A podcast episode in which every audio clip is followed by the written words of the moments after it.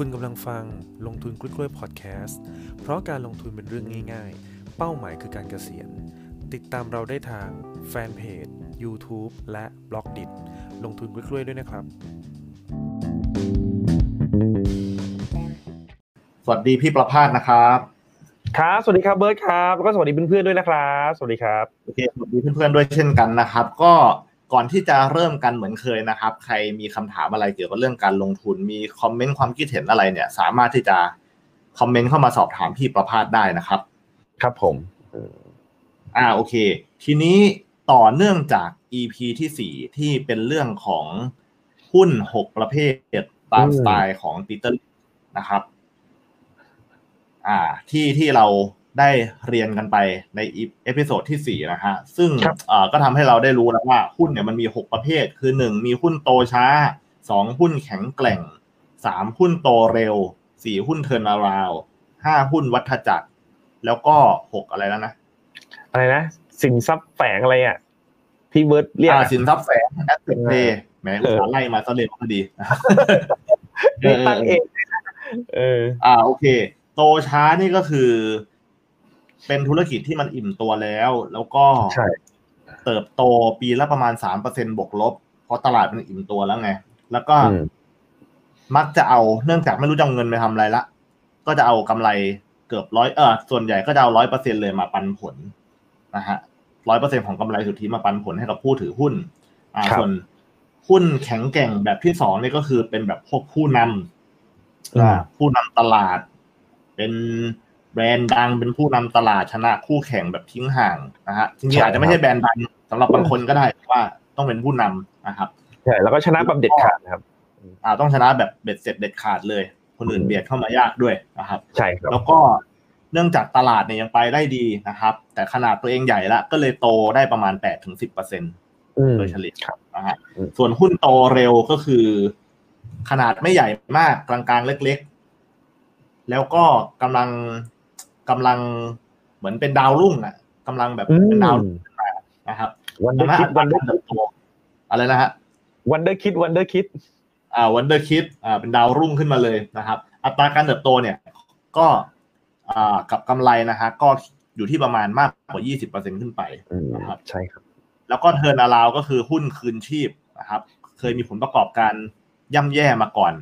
อย่างต่อเนื่อง แล้ววันดีคืนดีก็ มีการเปลี่ยนแปลงอย่างมีนัยสำคัญ มีผู้บริหารมาใหม่ มี business model ใหม่นะครับ แล้วก็กลับขึ้นมาได้ อ่า โดยแบบพิสูจน์ก่อนนะว่ากลับมาแล้วนะฮะ ใช่ใช่โอใช่เค แล้วก็แบบที่ห้าก็คือวัฏจักรนะครับหุ้นวัฏจักรอะไรนะไซติคอลใช่ไหมไซคลิคอลครับไซคิคอลอ่า ก็จะเป็นอ่าหุ้นหลายตัวนะฮะหุ้นแบบพวกกลุ่มน้ำมัน กลุ่มพลังงาน กลุ่ม การเงินกลุ่มอสังหานี่ก็ใช่นะครับ อ่า แล้วก็สุดท้ายคือหุ้นแบบ asset play หรือว่าสินทรัพย์แสงก็คือ หุ้นที่ถือสินทรัพย์ที่มีค่ากว่าตัวเองอืมอยู่อะนะฮะอ่าใช่เหมือนผ้าคีริ้วห่อทองนะครับอ่าคือตัวเองมีขนาดบริษัทเท่านี้ แต่มูลค่าของหุ้นที่ตัวเองถืออยู่อีกทีนึงเนี่ย หรือว่ามูลค่าของทรัพย์สินก็ได้ใช่ไหมเป็นที่ดินอะไรอย่างนี้ก็ได้ใช่ที่ตัวเองถืออยู่ใช่ครับ ถ้าเป็นประเมินแล้วจริงๆเนี่ยโอ้โห มูลค่าเยอะกว่า มูลค่าหุ้นของตัวเองอีก Market Cap ตัวเองอีกแต่ว่าใช่ครับราคาเนี่ยบางคนอาจจะยังไม่ได้มองเห็นนะครับ อ่า ก็เลยยังไม่ได้ให้ค่ามันตรงนั้นอืมอะครับทีนี้พอเรารู้จักอืมว่ามันมีหกประเภทแล้วเนี่ยประเด็นต่ออมมาที่ที่เราคุยค้างกันไว้ก็คือ แล้วเราจะเลือกลงทุนในหุ้นแบบไหนอะคือ คือมันต้องคิดยังไงครับอ่าใช่ครับ ก็แน่นอนนะครับว่า เอ่อกลยุทธ์การลงทุนนะครับ จะเป็นเรื่องที่สำคัญนะครับ ต่อจากการตั้งเป้าหมายเรานะครับ สมมุติเราตั้งเป้าหมายแล้วว่า สมมตินะเบิร์ตสมมติว่าวันนี้เราอายุยี่สิบกว่านะอันนี้ยังไม่ใช่อายุเบิร์ตด้วย สมมติอายุยี่สิบกว่าเนี่ยเพิ่งจะเริ่มทำงานประจำใช่ไหมครับ รายได้ก็ยังไม่เยอะมากถูกไหมครับ ทีนี้คำถามคือเด็กหรือว่าคนที่เราอายุยี่สิบกว่าเนี่ยเอ่อรายได้ยังไม่เยอะมาก เวลามีไม่เยอะมากนะครับ เพราะว่าเราต้องขยันทำงานใช่ไหมครับคำถามคือครับเราเนี่ยตอนที่เราเด็กๆเนี่ยเรามักจะตั้งเป้าแบบไหนครับ อยากได้เงินเนี่ย ให้มันโตเร็วๆหรือโตช้าๆเบิร์ตอยากได้เร็วอ่าถูกไหมตอนเราอายุน้อยๆเนี่ย ภาระก็น้อยถูกไหมครับเอ่อแฟนอาจจะมีแฟนบ้างแล้วนะหรืออาจจะยังไม่มีแฟนก็แล้วแต่ แต่ว่าแน่นอนอะส่วนใหญ่อะยังไม่ค่อยได้แต่งเอ้ยยังไม่ค่อยแต่งงานกันเท่าไหร่ถูกไหมครับตอนอายุ20ต้นๆอะไรอย่างเงี้ยนะครับ ก็ ยังไม่มีครอบครัวนะครับ ยังไม่มีลูกนะครับ ภาระก็น้อยมีส่วนมากก็คือ มีแค่ภาระส่วนตัวเท่านั้นเองนะครับ ไม่ว่าจะเป็นการเดินทางหรือว่าการอยู่อาศัยเนี่ย ค่าใช้จ่ายเนี่ยมักก็มักจะยังไม่สูงมากนักนะครับ ซึ่งมันก็สอดคล้องกับรายได้ของเรานั่นเองนะครับ ซึ่งคนกลุ่มนี้คนอายุ 20 กว่าเนี่ยเขามักจะนะครับมีเป้าหมายในการที่บอกว่าเฮ้ย ถ้าจะลงทุนในหุ้นเนี่ยฉันก็อยากได้กำไรหรือผลตอบแทนเนี่ยสูงสูง นะโดยที่นะมักจะนะขอย้ำว่ามักจะนะครับ มักจะเนี่ยจะมองข้ามความปลอดภัย ในการรักษาเงินต้นไปมากพอสมควรถูกไหม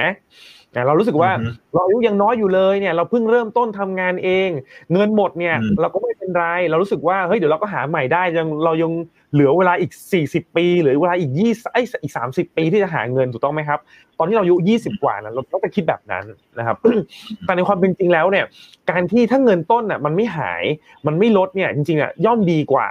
การที่เสี่ยงมากๆ หรือว่าการพนันมันเหมือนการ bet อะ bet ก็คือการพนันมากกว่านะครับเบิร์ตทีนี้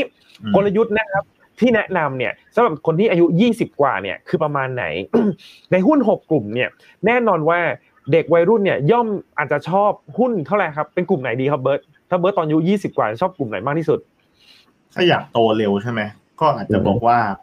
ชอบกลุ่มแกร่งเออโตเร็วไงก็กลุ่มโตเร็วโตเร็วใช่ไหมก็ต้องเลือกโตเร็วเป็นหลักถูกต้องไหมครับ ซึ่ง กรณีแบบนี้ก็ไม่ไม่ผิดปกติไม่ได้แปลกแต่อย่างใดนะครับ แต่เราต้องเข้าใจก่อนว่าคำว่าไอ้คำว่าหุ้นโตเร็วเนี่ยนะครับ เรามาลงดีเทลกันนิดนึงนะครับ ว่าการโตเร็วของเขาเนี่ย มันมีความเสี่ยงอะไรซ่อนอยู่หุ้นโตเร็วเนี่ยนะครับเราต้องเข้าใจกันก่อนนะครับว่า หุ้นก็คือธุรกิจใช่ไหมครับ ทุก ๆ ธุรกิจเนี่ย มันเป็นไปได้ยากมากนะครับ จนถึงขั้นเป็นไปไม่ได้นะครับเบิร์ตที่จะสามารถเติบโตเร็วๆเนี่ยอย่างต่อเนื่องอะเป็นระยะเวลานานๆมากๆ เช่น 10 ปี 15 ปี 20 ปีเนี่ยโตปีละ 20% 20% 20%เนี่ยต่อเนื่องมา10ปีเนี่ยยากมากนะครับ หรือถ้าจะไม่เคยเกิดขึ้นเลยก็ว่ากันได้นะครับ แต่มันก็จะมีบ้างนะ บางธุรกิจที่ทำได้ แล้วก็พอทำแต่ก็น้อยมากๆ เมื่อทำได้นั้นกลายเป็น super stock ไปนั่นเองนะครับอะเรากลับมาที่หุ้นโตเร็วนะครับ ทีนี้ปัญหาหุ้นโตเร็วเป็นอย่างนี้ครับเบิร์ตความโตเร็วของเขาเนี่ย บางครั้งเนี่ย ถ้าเราเนี่ยวิเคราะห์ไม่ขาดไม่ทะลุเนี่ย มันจะทำให้เราเข้าใจผิดว่าเขาเนี่ยกำลังจะเป็นหุ้นโตเร็วไปในอีก 3-5 ปีข้างหน้า แต่ในความเป็นจริงเนี่ย มันอาจจะกลายเขาอาจจะเป็นหุ้นเขาเรียกว่าหุ้นกระแสก็ได้ครับ หุ้นกระแสอ่าก็คือ เนี่ยปีสองปีเนี้ยมันมีกระแสเนี้ย เช่นกระแสคนจีนอะซื้อสินค้าคนไทยอ่าอะไรประมาณเนี้ยสมมติเฉยนะพอมันเป็นกระแสเนี่ยเราก็คิดว่าเฮ้ยเนี่ย คือแบบหุ้นโกรดแล้ว คือหุ้นแบบโตแบบลองเทอมแล้วอะไรเงี้ยนะครับ อย่างเงี้ยเราก็สามารถที่จะตกหลุมพรางได้นะครับ ยกตัวอย่างหุ้นสวยๆงามๆนะครับ ก็ก็มีให้เห็นนะครับ เช่น หุ้นที่ชื่อนี้เลยนะครับก็คือชื่อ Beauty นะครับเราก็จะเห็นแล้วว่าเขาเนี่ยขายเครื่องสำอางใช่ไหมครับแล้วก็ปรากฏว่ามีคนจีนมา แล้วก็ซื้อผลิตภัณฑ์ของเขาแล้วก็โอ้ติดใจร้านเขานู่นนี่นั่นโน่นนะครับทำให้ Beauty เองเนี่ยก็ขายคนจีนด้วยนะครับ แล้วปรากฏว่าสุดท้ายเนี่ยพอพอถึงจุดจุดหนึ่งเนี่ยเหมือนกระแสมัน drop ลง มันมันก็ไม่ได้ขายดีแบบตอนแรกนะครับทำให้การโกรดเนี่ยพอหุ้นเนี่ยมันเป็นหุ้นโกรดใช่ไหมครับ สิ่งปัญหาตามมาก็คือนักลงทุนเนี่ยจะให้คุณค่าเนี่ยสูงมากเพราะคุณค่าสูงก็แปลว่า จะมีการซื้อขายเนี่ยใน PE อะที่สูงสูง เพราะอะไรเพราะคาดหวังว่าในอีกไม่กี่ปีเนี่ย เมื่อกำไรมันเติบโตมากๆ ปีละสามสิบเปอร์เซ็นปีละห้าสิบเปอร์เซ็นเนี่ยมันจะทำให้ PE สูงเนี่ยลดตกลงมาได้ถูกต้องไหมครับนะเขาคาดหวังกันแบบแต่นี่ปัญหาคืออะไรครับ ปัญหาคือ พอกำไรเนี่ยมันไม่โตอะอย่างที่คิดนะครับเพราะกระแสมันหมดกระแสมันหายเนี่ยกำไรมันไม่มาครับตามคาดนะครับที่ที่คนคาดกันไว้พอกำไรไม่มาเนี่ย ทุกคนก็จะเกิดความรู้สึกแบบนี้ครับ ผิดหวังครับพอผิดหวังเนี่ยก็เริ่มว่าเฮ้ยหุ้นตัวเนี้ยมันไม่ใช่หุ้นโกลดนี่แน่มันไม่ใช่หุ้นโกลดอีกต่อไปแล้ว มันเป็นหุ้นธรรมดาธรรมดา แล้วผลประกอบการเนี่ยก็ตกลงอย่างหนัก จากนั้นปุ๊บ คำถามต่อมาคือ นักลงทุนเนี่ยจะให้คุณค่าหรือ PE สูงสูงอีกต่อไปหรือเปล่าครับเบิร์ตไม่ละก็ไม่แล้วถูกไหมครับเขาก็จะลดคุณค่าของหุ้นตัวนี้ลงนะครับ ลดโดยการลด PE ลงมานั่นเองนะครับ เช่นจาก 30 เท่าเนี่ยอาจจะเหลือเพียงแค่ 10 เท่า อาจจะเหลือเพียงแค่ 12 เท่า อะไรประมาณนี้นะครับพอลดคุณค่าปุ๊บเนี่ยแน่นอนว่าราคาที่มันห่างจากแกลบตรงนั้นมากนะครับ จาก 30 เท่าอะ กับ 12 เท่าเนี่ยหรือ 10 เท่าเนี่ยมันเป็นแกลบที่ใหญ่มาก นั่นแปลว่านักลงทุนเนี่ยที่ลงทุนในหุ้นโกรดแล้วเราอ่านไม่ขาดว่ามันโกรดจริง ๆ หรือมันโกรดจากกระแสเพียงชั่วคราวนะครับ สิ่งนี้จะทำให้นักลงทุนสามารถขาดทุนหนักได้มากถึง 80%เลย เดี๋ยวก่อน โอเค พูดมาถึงตรงนี้ นี่นี่ไม่เคยคุยกันเรื่องตัวเลขเปอร์เซ็นต์นะ ไม่เคยไม่เคยผมมา ขาดทุนแปดสิบเปอร์เซ็นอยู่สาบานเราไม่เคยคุยกันเรื่องเปอร์เซ็นต์เลย เออเออเอออ่าโอเค เพื่อเพื่อความเพื่อความเมามันของผู้ฟังนะฮะผมจะเล่าให้ทุกท่านฟังว่า ผมเนี่ยซื้อหุ้นบิวตี้ไปด้วยเงินทั้งหมดสามล้านบาท เออเออเออคือทั้งหมดทั้งมวลแล้วอะเอาว่าถึงจุดหนึ่งแล้วกัน เงินมันก็เป็นจำนวนสามล้านนะฮะ แล้ว จากตอนที่ซื้อไปสามล้านเนี่ย จากวันนั้นวันไหนจำไม่ได้ละราคาเท่าไหร่ก็ไม่อยากจะจำมันละไม่อยากจะนึกถึงมันละลืมไปลืมมันไปก็ร่วงมาจากจุดนั้นอะอ่าใช่แปดสิบเปอร์เซ็นแปดสิบเปอร์เซ็นต์ก็ก็พูดง่ายๆก็คือขาดทุน เอ๊ะสามล้านกว่าวะสองล้านไปปลายมั้งก็ก็ขาดทุนประมาณสองล้านกว่า อ่า โอเค ดังนั้นเนี่ย ทีเนี้ยถามว่าถามว่ามุมมองของผมอะณตอนนั้นเนี่ย ก็เป็นอย่างที่พี่พาดพูดเลยนะ ก็คือ ผมถ้าถามว่าคิดมาจากไหนนะว่ามันเป็นหุ้นโตเร็ว ก็ก็ไปดู อาจจะฟังคนอื่นเข้ามา ดูข่าวมาดูกระแสมาใช่ไหมครับ แล้วแล้วก็ไปดูแหล่งข้อมูลอ้างอิงบางอย่าง ว่าเฮ้ยงบงบอะไรมันแข็งแรงมาก ๆ เลย business model อะไรมันค่อนข้างแข็งแรง มีการแบบ outsource อะไรอย่างเงี้ย คือคือภาระไม่เยอะนะครับ แล้วก็ดูจีนมันก็คงมาอยู่เรื่อยๆแหละ อะไรอย่างเงี้ยนะครับก็เพราะเขาได้ลูกค้ามาจากจีนใช่ไหมแต่ว่าจริงๆอะระหว่างทางมันก็มีคำถามเต็มไปหมดนะว่าแบบอ้าวแต่ทำไมพวกตามห้างมันเงียบๆอะไรเงี้ย แต่แต่เราเนี่ยพูดตามตรงเลยเราก็พยายามหาข้ออ้างที่จะสนับสนุนการใส่เงินเข้าไปของตัวเองอะว่าเราอะฉลาดเราคิดถูกต้อง เราอะไม่ใช่คนโง่เราฉลาด อ่าอย่าย้ำพออย่าย้ำพอเออ อันเนี้ย เขาเรียกว่า confirmation bias นะครับเขาเรียกว่า confirmation bias ก็คือ พอ พอจะหาเหตุผลก็จะหาเหตุผลเข้าข้างตัวเอง อารมณ์เหมือนแบบ คนมีใครไม่รู้บ้างว่าสูบบุหรี่ไม่ดีใช่ไหมครับ แต่คนที่สูบบุหรี่ก็จะบอก เอ้ยสูบเพื่อเออ แก้เครียดหรือไม่ก็ดูสิคนไม่สูบอะตายก่อนคนสูบเยอะแยะอะไรเงี้ยเออเออสมมติแบบกินเหล้าใครไม่รู้บ้างว่าไม่ดี แต่แต่ทุกคนก็จะบอกว่าคนที่กินก็จะบอกว่าเอ้ยนิดๆหน่อยๆไม่เป็นไรหรอก เข้าสังคมเข้าสังคมเข้าสังคมถ้าอายุ อยู่นานๆมีเงินเยอะๆไม่กินเลยจะอยู่ไปทำไมวะอะไรอย่างนี้นะฮะก็ก็จะมีข้ออ้าง เพื่อเพื่อให้สิ่งที่เราเองทำแม้จะรู้ว่ามันไม่ค่อยสมเหตุสมผล แต่ก็จะให้มันสมเหตุสมผลให้ได้ อ่า ดังนั้นเนี่ย ทีนี้คำถามก็คือว่าอ้าวแล้วแล้วอย่างเอาเอาบิวตี้ก่อนก็ได้ คือถ้าย้อนเวลากลับไปอะ คือเราควรจะมองยังไงว่ามันคือหุ้นกระแสหรือหุ้นเติบโตจริงๆแล้วแน่เพราะว่าตอนเนี้ย บางคนจะบอกเอ้ยก็เรื่องมันผ่านมาแล้วอะแหมเราก็พูดได้สิ เราก็เห็นแล้วว่ามันมันมันไม่โตต่อเนื่องแล้วใช่ไหมอะเราก็พูดได้สิเรื่องมันผ่านไปแล้ว แต่ถ้าย้อนเวลากลับไปวันนั้นอะอะถูกต้องเลยใช่ไหมครับ คือถ้าย้อนเวลากลับไปวันนั้นอะคือ ก็เห็นมันโตต่อเนื่องตลอดตลอดตลอดตลอด แล้วก็ อะไรอะไรก็คือดูดีไปหมด เออ คือจะมองมุมไหนก็ดูดีดูดีไปหมดทุกอย่างนะครับ แล้วเราจะไปรู้ได้ไงอะ ถ้าถ้าเราไม่เห็นอนาคตอะว่ามันเป็นหุ้นกระแสหุ้นโตโอเค เป็นคำถามที่ดีมาก ๆนะครับ ซึ่งพี่เชื่อเลยว่า นักลงทุนทุกคนเนี่ยจะต้องเจอกับคำถามแบบนี้ ว่าในวันนั้นเนี่ยเราก็ไม่รู้ว่าคือทุกอย่างมันดูดีไปหมดนะครับ จริง ๆแล้วนะครับ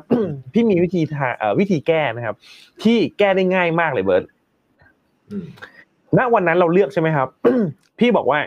ถ้าเราย้อนเวลาไปได้นะครับ เบิร์ตก็ยังสามารถเลือกแบบเดิมได้นะครับอ๋ออ่าโอเค แต่วิธีการเป็นแบบนี้ครับ อย่างที่บอกนะครับว่าสุดท้ายนะครับ การลงทุนนะครับ ไม่มีมนุษย์คนไหนนะครับ สามารถล่วงรู้อนาคตได้เบิร์ตว่าหุ้นตัวเนี้ยสุดท้ายมันจะโตต่อ หรือมันจะแป๊กเหตุการณ์ที่เกิดขึ้นเนี่ย มันจะเป็นกระแส หรือจะไม่ใช่กระแสถูกไหมครับ เราอาจจะไม่ได้รู้อนาคตถูกไหมครับถูกอืครัมบถูกไหมโอเค นั่นแปลว่านั้นข้อแรกที่พี่จะบอกเบิร์ตก็คือ เบื้องต้นเลยนะ สมมุติว่าเราเนี่ย ไม่รู้อนาคตอะไรทั้งสิ้นไม่ต้องสมมติคือเราไม่รู้อนาคตอยู่แล้ว แล้วเราเนี่ยก็มีข้อมูลจำกัด แล้ววันนั้นเบิร์ตก็มั่นใจแล้วว่า Beauty เนี่ยมันยังเป็นหุ้นที่ใช่อยู่ณวันนั้นพี่บอกว่าเบิร์ตก็ยังสามารถตัดสินใจที่จะเลือกลงทุนในหุ้นเอ่อ Beauty เนี่ยต่อไปได้ แต่ key point เนี่ยมันอยู่ที่กลยุทธ์ในการกระจายความเสี่ยงครับเบิร์ต อ่าถูกไหมนี่แหละ เป็นเหตุที่ว่าทำไมเราถึงต้องมีกลยุทธ์ในการลงทุนด้วยครับ นักลงทุนทุกคนเนี่ย แต่ละคนเนี่ยย่อมอยากได้ผลตอบแทนสูงๆ โดยเฉพาะอย่างยิ่งเนี่ยเมื่อตอนที่เราเนี่ยอายุน้อยๆนะครับ ความเอ่ออันนี้เราพูดตรงๆนะเราพูดกันแบบตรงไปตรงมา ความโลภเนี่ย มันจะมากกว่าความกลัวเสมอนะครับมันจะไม่เหมือนตอนเราอายุเยอะขึ้นพอเราอายุเยอะขึ้นเนี่ย ความกลัวมันจะมันจะเริ่มมากกว่าความโลภเบิร์ เดี๋ยวมันจะค่อยๆเพิ่มขึ้นมากเองนะฮะโดยที่เราแบบไม่ต้องไปทำอะไรกับมันเลยนะครับ โอเค สิ่งที่ผมจะบอกแบบนี้ครับ กลยุทธ์แรกนะครับที่เราเนี่ยควรทำนะครับ คือการกระจายความเสี่ยง โดยเราเลือกกลุ่มเออไม่ใช่โดยเราเลือกกลุ่มประเภทของหุ้นเนี่ยหกประเภทเนี่ยอย่างถูกต้องตั้งแต่ตอนเอ้ยไม่เอาใหม่ไม่ใช่อย่างถูกต้องอย่างเหมาะสมตั้งแต่ตอนแรกครับเบิร์ตยกตัวอย่างนะ เบิร์ตอายุยี่สิบกว่าเอาใหม่ตอนที่เบิร์ตเริ่มซื้อ Beauty เลย ถ้าเบิร์ตเนี่ย กระจายความเสี่ยง ซึ่งพี่คุ้นๆว่าตอนที่เราคุยกันเรื่องหุ้น Beauty ตอนนั้นเบิร์ตซื้อหุ้นแค่ตัวเดียวจำได้ปะใช่ใช่ใช่ใช่แล้วพี่ก็บอกเบิร์ตว่าเฮ้ยเบิร์ตมันเสี่ยงนะเบิร์ตคุณกระจายความเสี่ยงทั้งสี่ห้าตัวนะจำได้ไหมกระจายไปอสังหา โอเคเออฟังแล้วพี่ก็สบายใจขึ้น เอออะโอเคกลับมานะครับ ก็ดังนั้น key point เนี่ยคือการกระจายความเสี่ยงไปยังไปยังประเภทหุ้นก่อนเบิร์ต ก่อนที่จะกระจายในหุ้น กระจายในกลุ่มประเภทหุ้นก่อน พี่ให้เบิร์ตนะสมมตินะสมมติย้อนกลับไปใหม่ และวันนั้นน่ะมีความรู้เรื่องประเภทหุ้นแล้วสมมตินะครับเออเออน่าสนใจมากอะอะย้อนเวลากลับไปใหม่แต่มีความรู้เรื่องประเภทหุ้นแล้วนะครับ แล้วหุ้น Beauty เนี่ยเบิร์ดก็ไม่รู้อนาคตของมัน ดังนั้นเนี่ยยังไงหุ้น Beauty ต้องอยู่ในพอร์ตเบิร์ดแน่นอนหนึ่งตัวโอเคไหมนะสัญญากันก่อน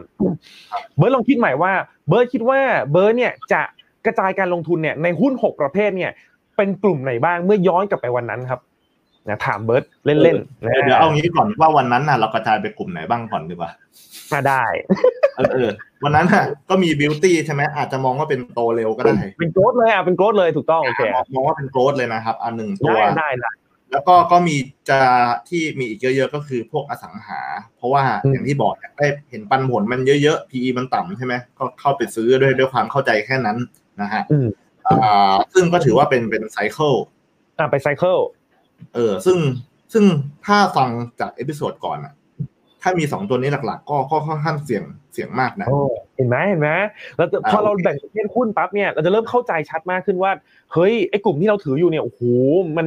มันเสี่ยงสูงมากเลยนะ แล้วไอ้หุ้นไซเคิลที่เราเข้าไปถือเนี่ย ก็ยังไม่รู้ด้วยว่าเราอยู่ส่วนไหนของไซเคิลถูกต้องไหมอ่าถูกต้องเออ แล้วไอ้สองตัวผมบอกก่อนที่ที่น้ำหนักเยอะๆนะ ก็คือจะมี F Smart กับ AIS อืมอืมอ่านะซึ่งซึ่ง F Smart เนี่ยก็ ถือว่าเป็นกลุ่มไหนวะ โตช้าเหรอ ไม่วันตอนนั้นมันแบบกี่ปีกี่ปีแล้วไม่ไม่นะเอฟสมาร์ทจริง ๆ เนี่ย เมื่อก่อนเนี่ย มันก็เป็นกลุ่มโตเร็วเหมือนกันนะอ๋อพี่ไม่รู้ว่าตอนที่เบิร์ดซื้อเนี่ย พี่ไม่รู้ว่ามันเป็นช่วงเวลาไหน แล้วช่วงเวลานั้นน่ะมันมันเป็นยังไงเป็นแล้เป็นวช่วงที่หลังจากที่เริ่มมีกรณีแบงค์ไม่มีค่าธรรมเนียมจริงๆก็เริ่มชะลอแล้วถูกไหมช่วงนั้นอะใช่ใช่ใช่เริ่มชะลอแล้วถ้าอย่างนั้นนะครับอ่าก็ถือว่าเป็นน่าจะถือว่าเป็นโตช้าป่ะครับ อาจจะเป็นโตช้าใช่ครับอ่าถูกต้องครับ อาจจะเป็นโตช้าอิ่มตัวอะไรประมาณเนี้ยครับอ่าโตช้าอิ่มตัวแล้วก็ไม่ค่อยแข็งแกร่งแล้วดูดูท่าทาง ใช่ใช่ใช่อ่าโอเค แล้วก็มี AIS ถือว่าเป็นอะไรอิ่ม ก็ตัวเป็นโตช้าเหมือนกันครับแข็งแกร่งอิ่มตัวเหมือนกันครับแต่แข็งแกร่งแต่ แต่เขาเป็นแข็งแกร่งที่อิ่มตัวครับ ก็จะอยู่ในโตช้าครับ อยู่ในกลุ่มโตช้า อ่า ทีนี้ปัญหาก็คือว่า ขาย AS ออกไปก่อนไงโอ้ก็คือมันมันบวกขึ้นมาระดับหนึ่ง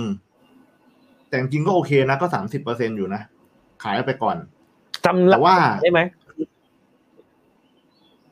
เอ่อจำ ไม่แน่ใจสองร้อยสามสิบอะไรแถวนั้นหรือเปล่าสองร้อยสามสิบสี่สิบแถวๆนั้นน่ะ โอเค เออก็ แต่ว่าสัดส่วนเงินมันก็ไม่ได้เท่ากันเป๊ะอะใช่ อืมคือมันจะประมาณหกสิบเปอร์เซ็นต์ะ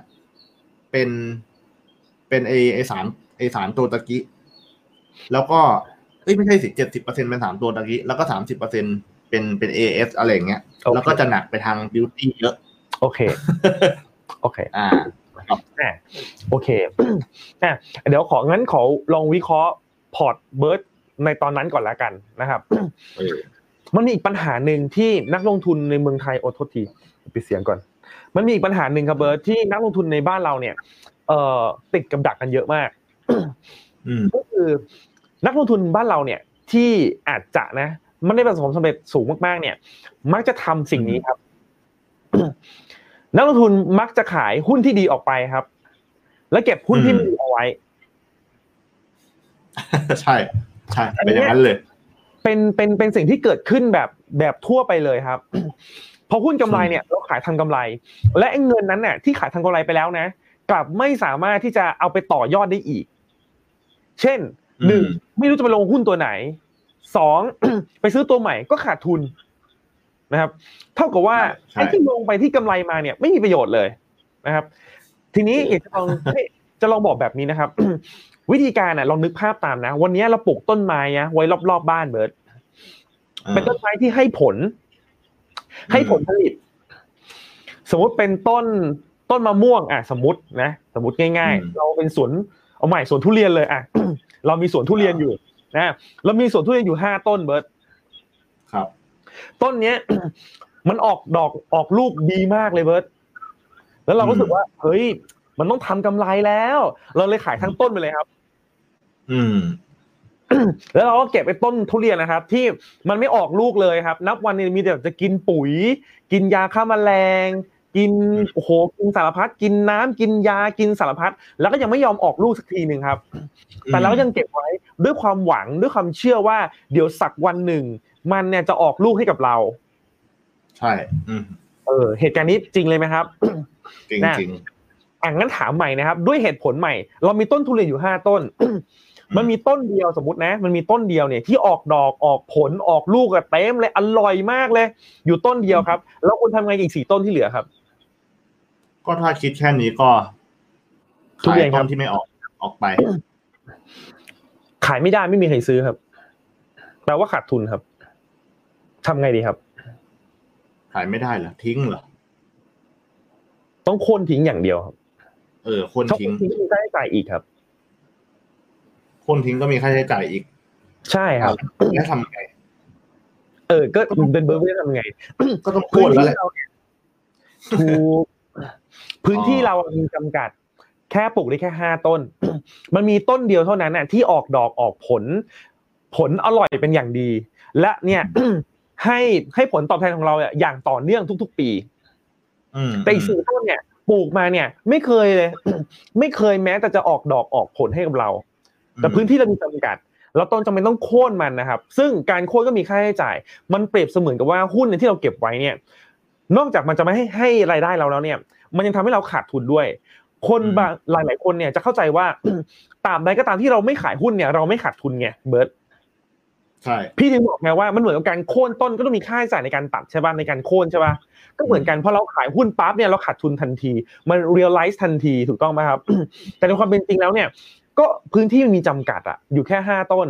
เราจะเก็บลูกต้นที่ดีหรือต้นที่ไม่ดีเอาไว้ โดยธรรมชาติเนี่ย นักลงทุนที่ไม่ประสบความสำเร็จก็คือเก็บต้นที่ไม่ดีเอาไว้ครับ โดยคาดหวังหวังว่าสักวันหนึ่งจะมี miracle จะมีอะไรนะ อืม อะไรอะสิ่งมหัศจรรย์อะมาช่วยเราว่าปฏิหารย์ให้มันเออปาฏิหาริย์น่ะ ให้มันแบบให้มันออกดอกออกผล แล้วก็อร่อยด้วย เหมือนไอ้ต้นนั้น เหมือนไอ้ต้นแรกนะครับ เพื่อที่จะเพื่อที่ว่าจะได้ขายมันทิ้งออกไป ซึ่งมันมักจะไม่ได้เกิดขึ้นนะครับ เทพนิยายมักจะไม่มีอยู่จริงนะครับ มักจะไม่มีอยู่จริงนะครับโอเคดังนั้นสิ่งที่ถูกต้องนะครับ สิ่งที่เราควรทำคืออะไร คือควรจะโค่นสี่ต้นนี้ทิ้งไปซะแล้วเก็บต้นที่เดียวไว้ และไอ้สี่ต้นที่โค่นออกไปเนี่ยจึงพอมีเงินน่ะเหลืออยู่บ้าง แล้วก็เอาเงินนั้นเนี่ยไปเลือกลงทุนในต้นใหม่ ๆ ที่อาจจะเป็นต้นเล็ก ๆ เพราะเราเสียเงินออกไปเออเงินเราก็อาจจะน้อยลงถูกต้องไหมครับ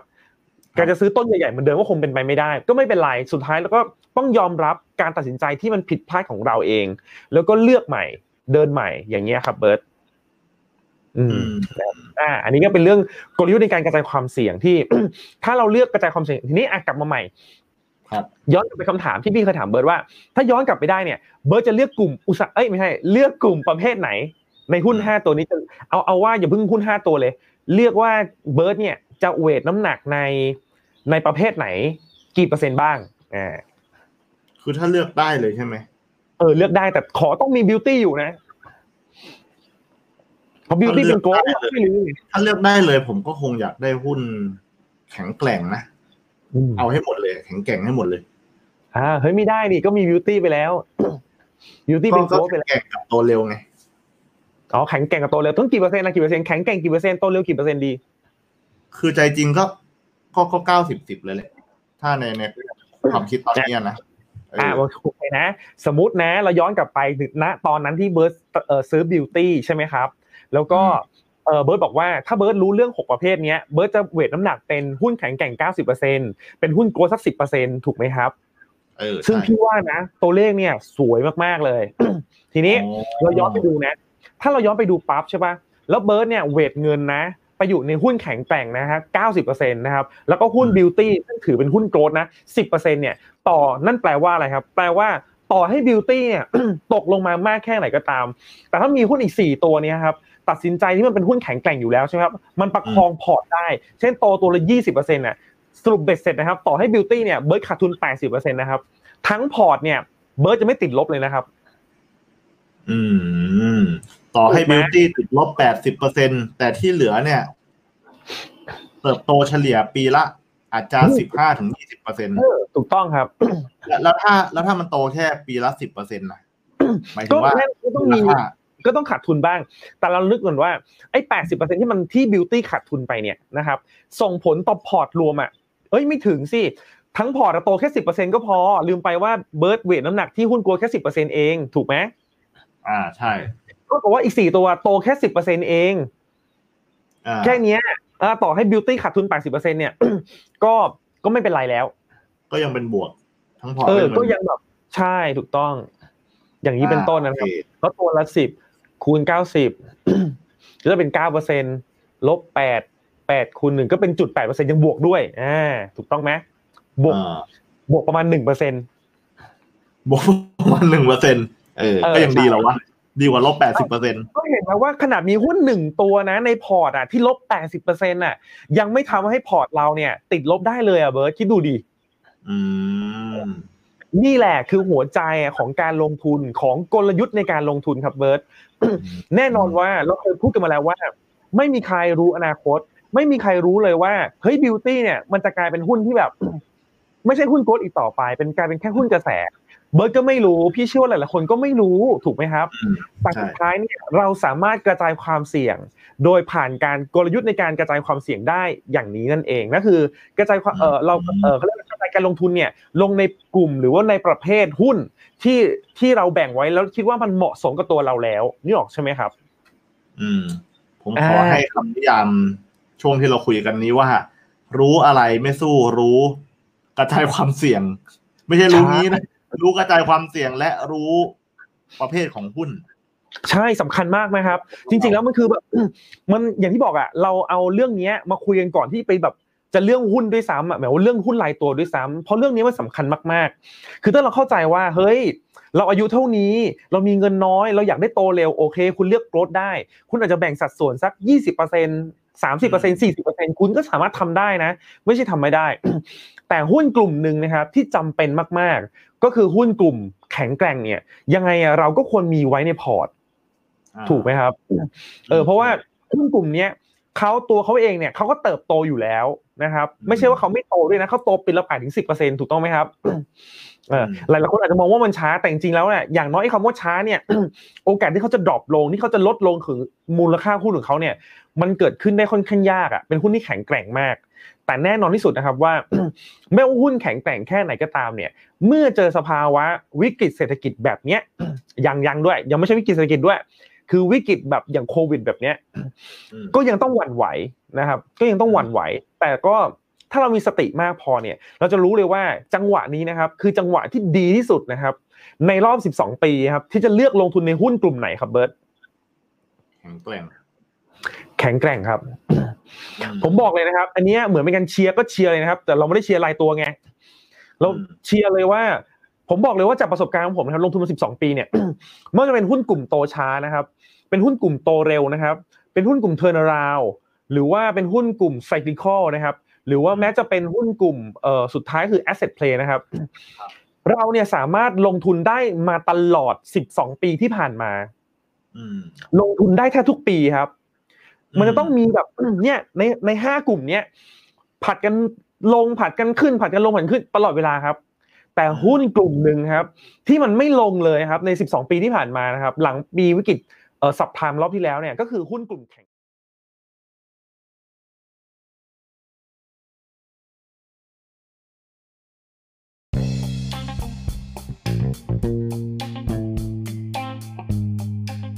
ขอบคุณทุกๆท่านที่รับฟังจนจบนะครับ หวังว่าจะได้ประโยชน์กัน